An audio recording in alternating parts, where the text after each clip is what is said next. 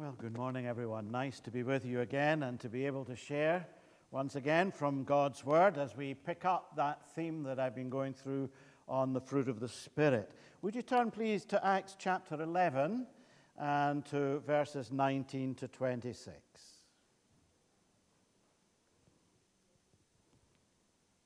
Acts 11, 19 to 26. Meanwhile, the believers who had been scattered during the persecution after Stephen's death traveled as far as Phoenicia, Cyprus, and Antioch of Syria. They preached the word of God, but only to Jews. However, some of the believers who went to Antioch from Cyprus and Cyrene began preaching to the Gentiles about the Lord Jesus. The power of the Lord was with them and a large number of these Gentiles believed and turned to the Lord.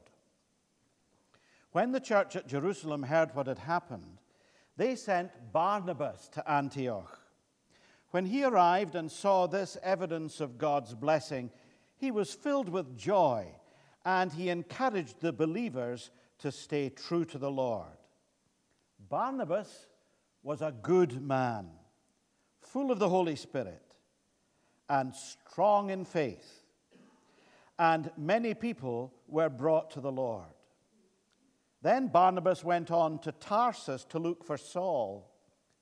When he found him, he brought him back to Antioch. Both of them stayed there with the church for a full year, teaching large crowds of people. It was in Antioch that the believers were first called Christians.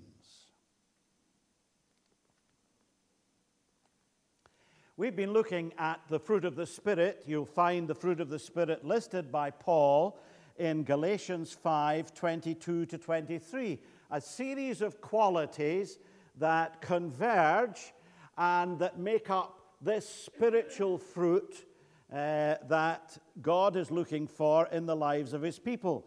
The first three of these qualities have to do with uh, our upward relationship with God love, joy, peace.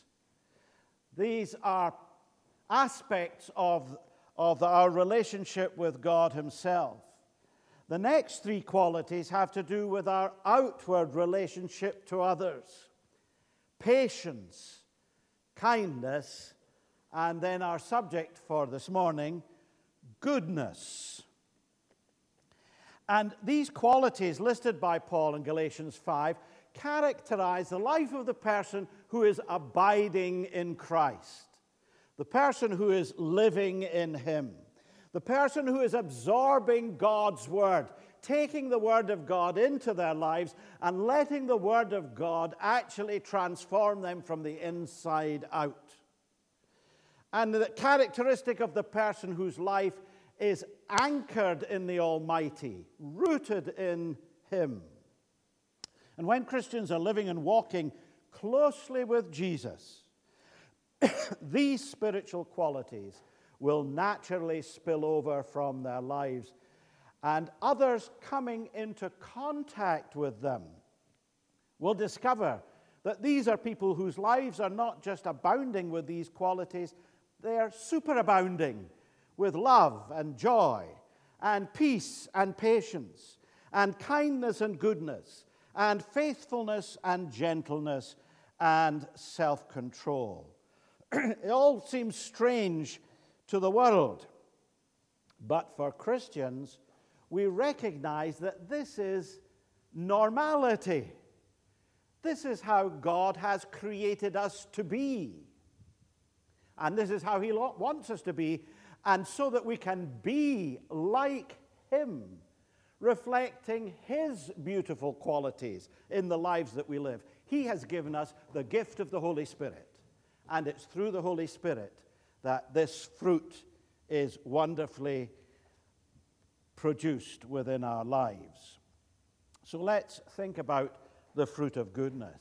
Amazing as it may seem, some people say, only the well off can afford to be good and live by all the right rules. But I'm not well off, so I can't afford to be good. And by that, uh, with, with that excuse, they, they then start to blur the edges of certain uh, principles in life because uh, they, they don't think that they are well enough off to live a good and godly life. And it's not as unusual an attitude as you might think. The disciples thought on the same kind of lines. In Matthew 19 and 23, Jesus said, It's very hard for a rich person to enter the kingdom of heaven. And the disciples were shocked. They were totally astounded by that statement. And their response to Jesus was then, Who in the world can be saved? They asked. They had the mistaken view that to be religious and to be godly, you had to be well enough off to do lots of charitable good deeds. And they, they thought that uh, it, it, only the rich could really become good the way that God intended people to become good. They could afford to make acts of generosity and acts of piety in, in their giving to God. But if you were just poor and just ordinary, you couldn't afford to do that. But that's often an excuse that people make so that they can live according to their own rules and not God's rules. If I had the money, I would do it. The story is told of a young hairdresser called Eric Leake in the States, in New Jersey. And he entered the state lottery with a great principle I want to win the money so I can build a youth center for the young people, he said. And guess what? He won the lottery. And he, in 1977, he won $92,352 a year for the rest of his life. $92,000 a year. Afterwards, he was interviewed some while after, uh, and this is what he said Oh, it's made a great difference to me. The state check arrives like clockwork every 13 weeks. It's changed me a lot. It's made me more relaxed. I've put on 10 pounds. I've become more educated by travel, Europe and Mexico and the Bahamas, and I, I find a lot of leisure time on my hands. I'm taking flight lessons for a private pilot's license. But you've guessed it, no mention of the youth center. The good intention evaporated when he got the money.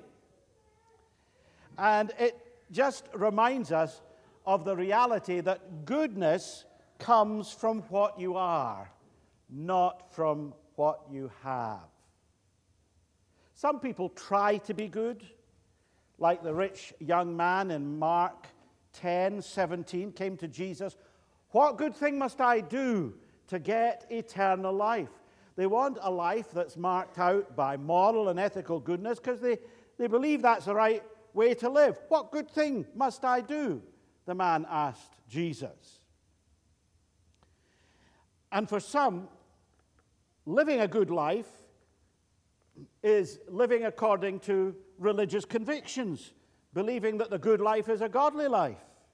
And then there are those whose goodness goes beyond that, not just religious convictions, but religious legalism. Oh, you've got to live it my way before you can become good. You've got to obey my rules before you can experience true goodness. And then there are others who simply do things because they want to cover all the possibilities. They want to be good, and if there is an afterlife, then they want to benefit from living a good life now when the next life comes. And then there are those whose lives are too good to be true. You know, the people you meet and Everything seems fine on the surface, but you just think underneath, no, there's something, they're just too good to be true. There's something just not quite right there. I can't put my finger on it, I can't identify it.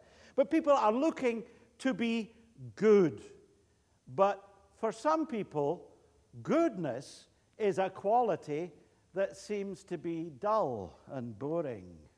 Dr. John Gossip who was a Scottish preacher of the early 20th century, said this It's held by many as the first axiom that holiness is a dull affair. And God's company intolerably, intolerably dreary. and that for vividness and color and interest, you must look elsewhere. We should never fall into the trap of thinking that goodness somehow is insipid, that being good is bland and boring, that being good takes the zest out of life. Nothing could be further from the truth. There are as many boring sinners as there are boring Christians. But true goodness, true goodness is something exceptional, different from anything that we've described thus far. The spiritual fruit of goodness is a very practical quality, and it expresses the very nature of God Himself. Psalm 34, verse 8 says, Taste and see that the Lord is good. God is good. Everything about God is good, and everything God has done and everything God has made is good. Genesis 1:31 God looked over all he had made and he saw that it was very good. Psalm 119 verses 68 says, "You are good and do only good." And then in Psalm 84 verse 11 we're told the Lord will withhold no good thing from those who do what is right. Well, it's one thing to understand that the Almighty, transcendent creator of the universe, the God of our Lord and Savior Jesus Christ, is good. It's one thing to understand that He is good, it's another thing to understand how that goodness that is expressed in the very nature and the very being of God can somehow be scaled down to actually enable human beings to be good as he is good. But that's what we see in the life of Jesus. Here's an interesting thing Jesus didn't allow anyone to, call, to, to, to talk of him as being good. That's quite interesting, I find. The rich young ruler, good teacher, what must I do to inherit eternal life? Jesus said, Why do you call me good? Only God is truly good. Yes, God is good. But we know that Jesus, God's one and only Son, is also good, even though he didn't want people saying to him that he was good. God is good. The Son of God is good. Uh, and how then can we be good? Well, the key, I think, is, is in Acts 10:38, where Peter describes Jesus as being anointed with the Holy Spirit. If we are filled with the Holy Spirit, only when we are filled with the Holy Spirit? Can we be good as Jesus is good? Can our lives reflect the goodness of the God who has created us? And it's the work of the indwelling Holy Spirit to bring that fruit of goodness into our lives. Now we say, okay, God is good. Jesus, the Son of God, is good. Well, we would expect that, wouldn't we? it's all right for Jesus. He is the Son of God. But what about ordinary mortals like you and me in trying to be good? And the Bible gives us a beautiful example of a good man. And we read about him in our Bible reading, and his name is Barnabas. And if we look into the life of Barnabas, we will see God's goodness that is reflected in the life of Jesus, God's Son, being reflected in the life of a flesh and blood saint who is just like you and me. And when we look into his life, we see that goodness has to do with courtesy. Barnabas was a real Christian gentleman. His, his proper name was Joseph, but he was held in such esteem by his fellow Christians, he was nicknamed Barnabas or the encourager. He was known for commending saints rather than criticizing saints. He was known as someone who built up people in their faith and service for God rather than tearing them down and destroying them. He was known as someone who befriended those who were the outcast. He was someone who championed the cause of those who were struggling because of the way other people were reacting towards them. When the Jerusalem church heard how God had moved amazingly in Antioch to bring a great number of people to faith, they sent Barnabas to minister to them.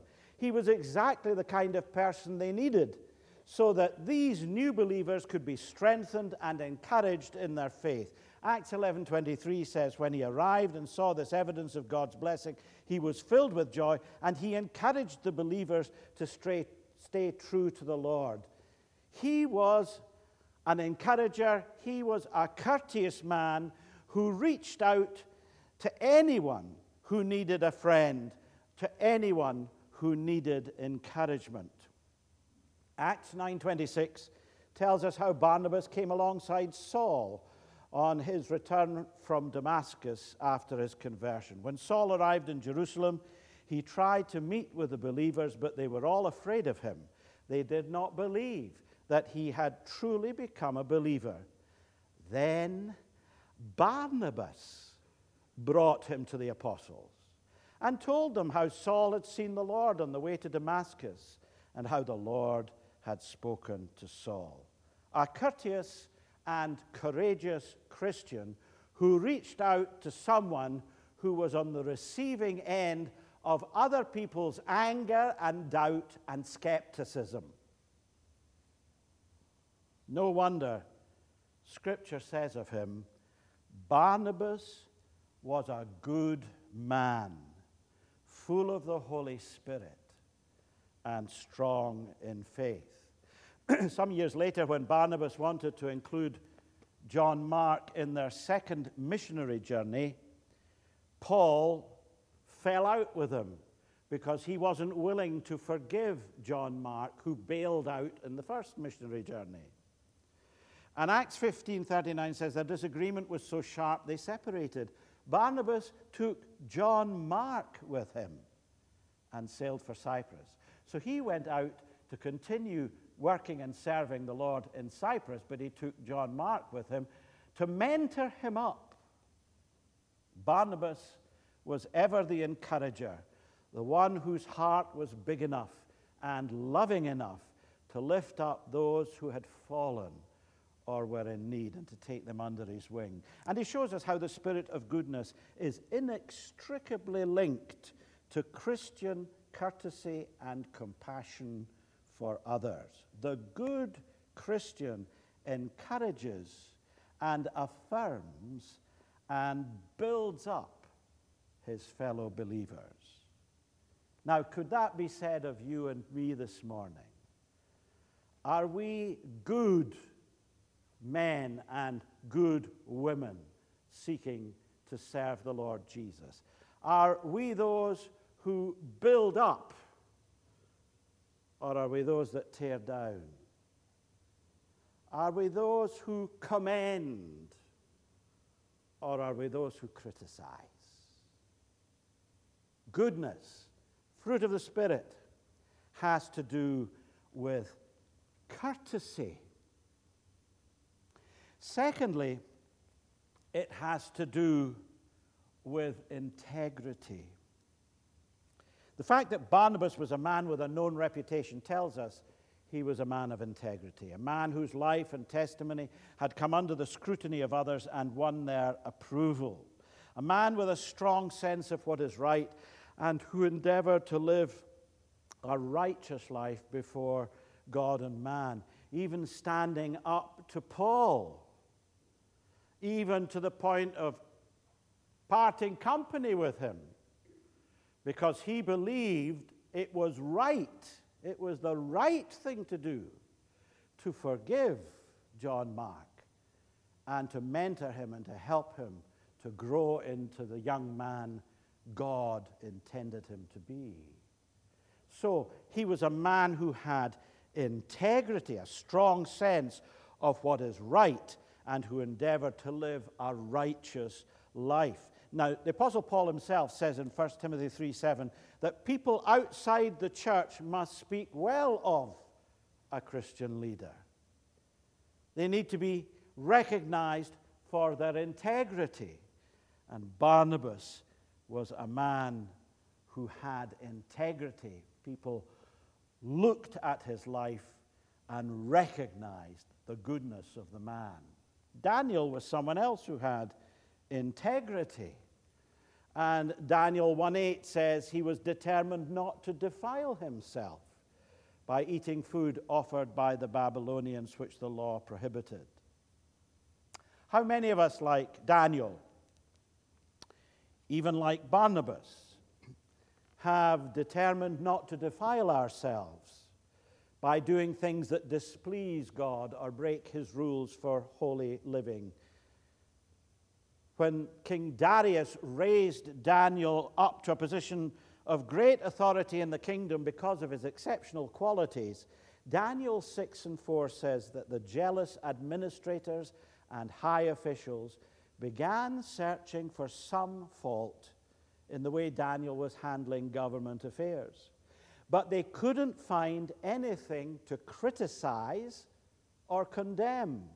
He was faithful always responsible, and completely trustworthy. His life bore the stamp, the impression of integrity, a good man, full of goodness. Well, what about you and me? We think of Barnabas, we think of Daniel. What about you and me? Are we full of the spirit of goodness in our lives? Do our lives bear the imprint of integrity? Are we faithful? Are we always responsible? Are we completely trustworthy?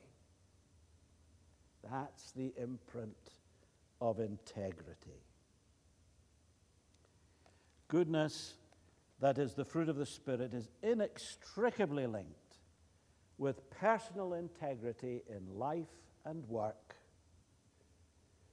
with being someone who is motivated by the desire to live a godly life. Can that be said about us? Goodness has to do with courtesy and integrity, but it also has to do with generosity. Now, Barnabas, it says, described as a good man, full of the Holy Spirit. Why? Because people saw in him the spirit of generosity. He was a generous giver. He poured out himself for the sake of others. I mean, we see that in what he did with, with Paul. He, he went and looked for Paul to bring, to bring him to Antioch to work alongside him, and he mentored young Saul, who became the Apostle Paul so that he could pour his life generously into Saul's life. And what he did for Saul, he did for John Mark as well. But more than that, the New Testament tells us. The writer of Acts, Luke, tells us this. Acts 4:32. All the believers were united in heart and mind and they felt that what they owned was not their own, so they shared everything they had. There were no needy people among them because those who owned land or houses would sell them and bring the money to the apostles to give to those in need. For instance, says Luke, there was Joseph, the one the apostles nicknamed Barnabas. He sold a field he owned and brought the money to the apostles. There was a need within the church, amongst the community of the faithful, and Barnabas recognized he could do something to help the church meet the needs of God's people. And so he realized some of his investment, as it were, and he brought the money and he gave it to the church to be used to meet the needs of brothers and sisters in Christ. Barnabas was not on the lookout for personal recognition and acclaim. He would not necessarily have wanted the story of his giving to have been written in this letter that Luke wrote, that not only went across the New Testament world, but also has come down to us today so that we know about it. He wouldn't have wanted that. I'm pretty well sure of that. But Luke uses his, for instance, there was Joseph named Barnabas, what he did, to contrast with Ananias and Sapphira, who we read of immediately after that, who did something similar, who sold uh, what they had and gave it to the church. But the difference was they were looking for acclaim. They were looking for someone to say, What a wonderful thing they've done. Look at these wonderful Christians. Aren't they brilliant? They kept some of the money back from them, for themselves, but they brought and they said what they gave was all that they had got. So they were deceiving God's people. they weren't deceiving God. They didn't deceive the apostles either. Peter said, Why have you let Satan fill your heart? You lied to the Holy Spirit, and you kept some of the money for yourself. How could the two of you even think of conspiring to test the Spirit of the Lord like this? Their hearts were filled by Satan by evil, selfish motives. They were wanting acclaim, they were wanting to be put in a pedestal, not Barnabas. What he did was done for others. He was a good man. He wasn't looking for glory for himself, he was looking for God to bless others through the gift. And Barnabas shows us that goodness is linked to a spirit of generosity, not in what we give, but in how we give and why we give. When we give in the same way that God Himself gives, then we reflect His goodness. Barnabas gave in God's way. And that showed the goodness of Barnabas' heart. Well, when we do things in and around the church for brothers and sisters that we know, what spirit are we doing these things? Is it so that we ourselves might be applauded? Or is it so that God might be given the glory. We don't want anybody necessarily to know anything about it. That's why Jesus said, Don't let your left hand know what your right hand's doing.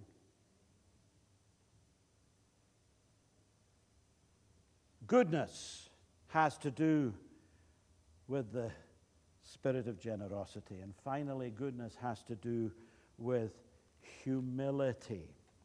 Barnabas was a good man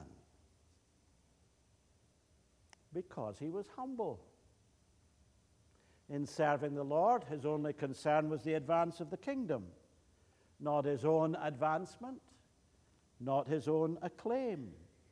When he arrived in Antioch and saw the work that had to be done, Acts 11:25 says he went to Tarsus to look for Saul. When he found him, he brought him back to Antioch, and both of them stayed there with the church for a full year, teaching large crowds of people.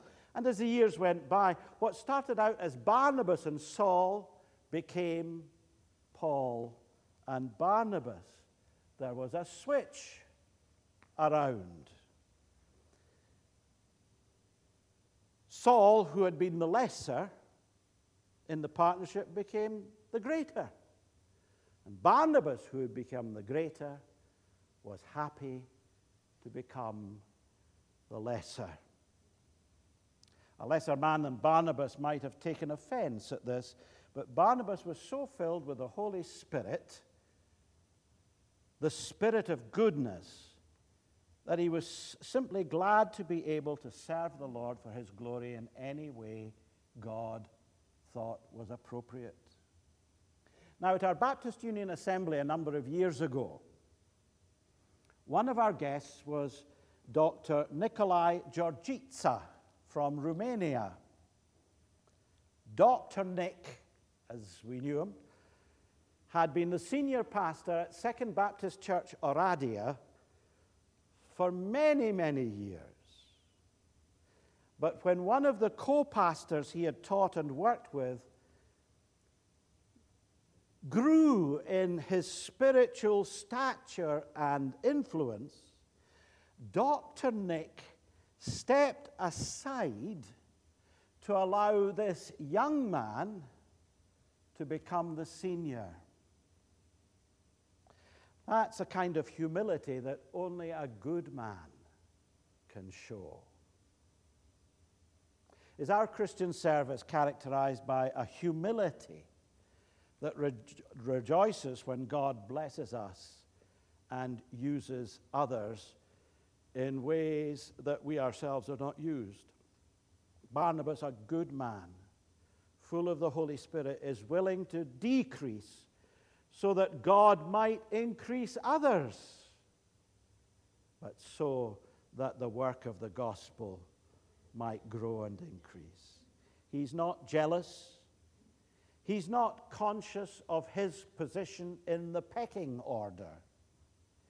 He's just happy and amazed that God is willing to use him in any way at all in his work.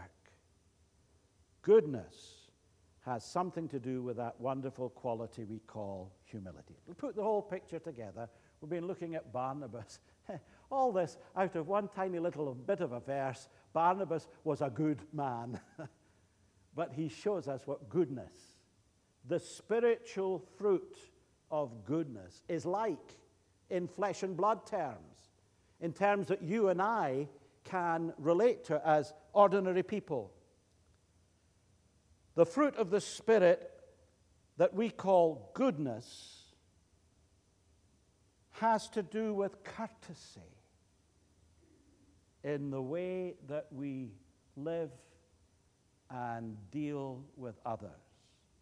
It has to do with integrity in the way that we live out the truths that we believe so that we might reflect standards that God Himself has revealed in Christ.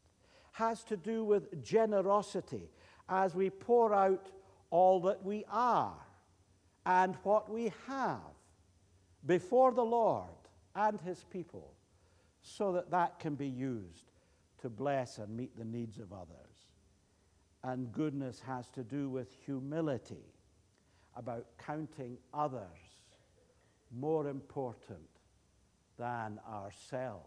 That's what Paul himself said. You know, don't think of yourself more highly than you ought, but think of others as better than you. Goodness. Barnabas was a good man. May God, by His Spirit, help us in our day to become good men and women who reflect the goodness of God Himself.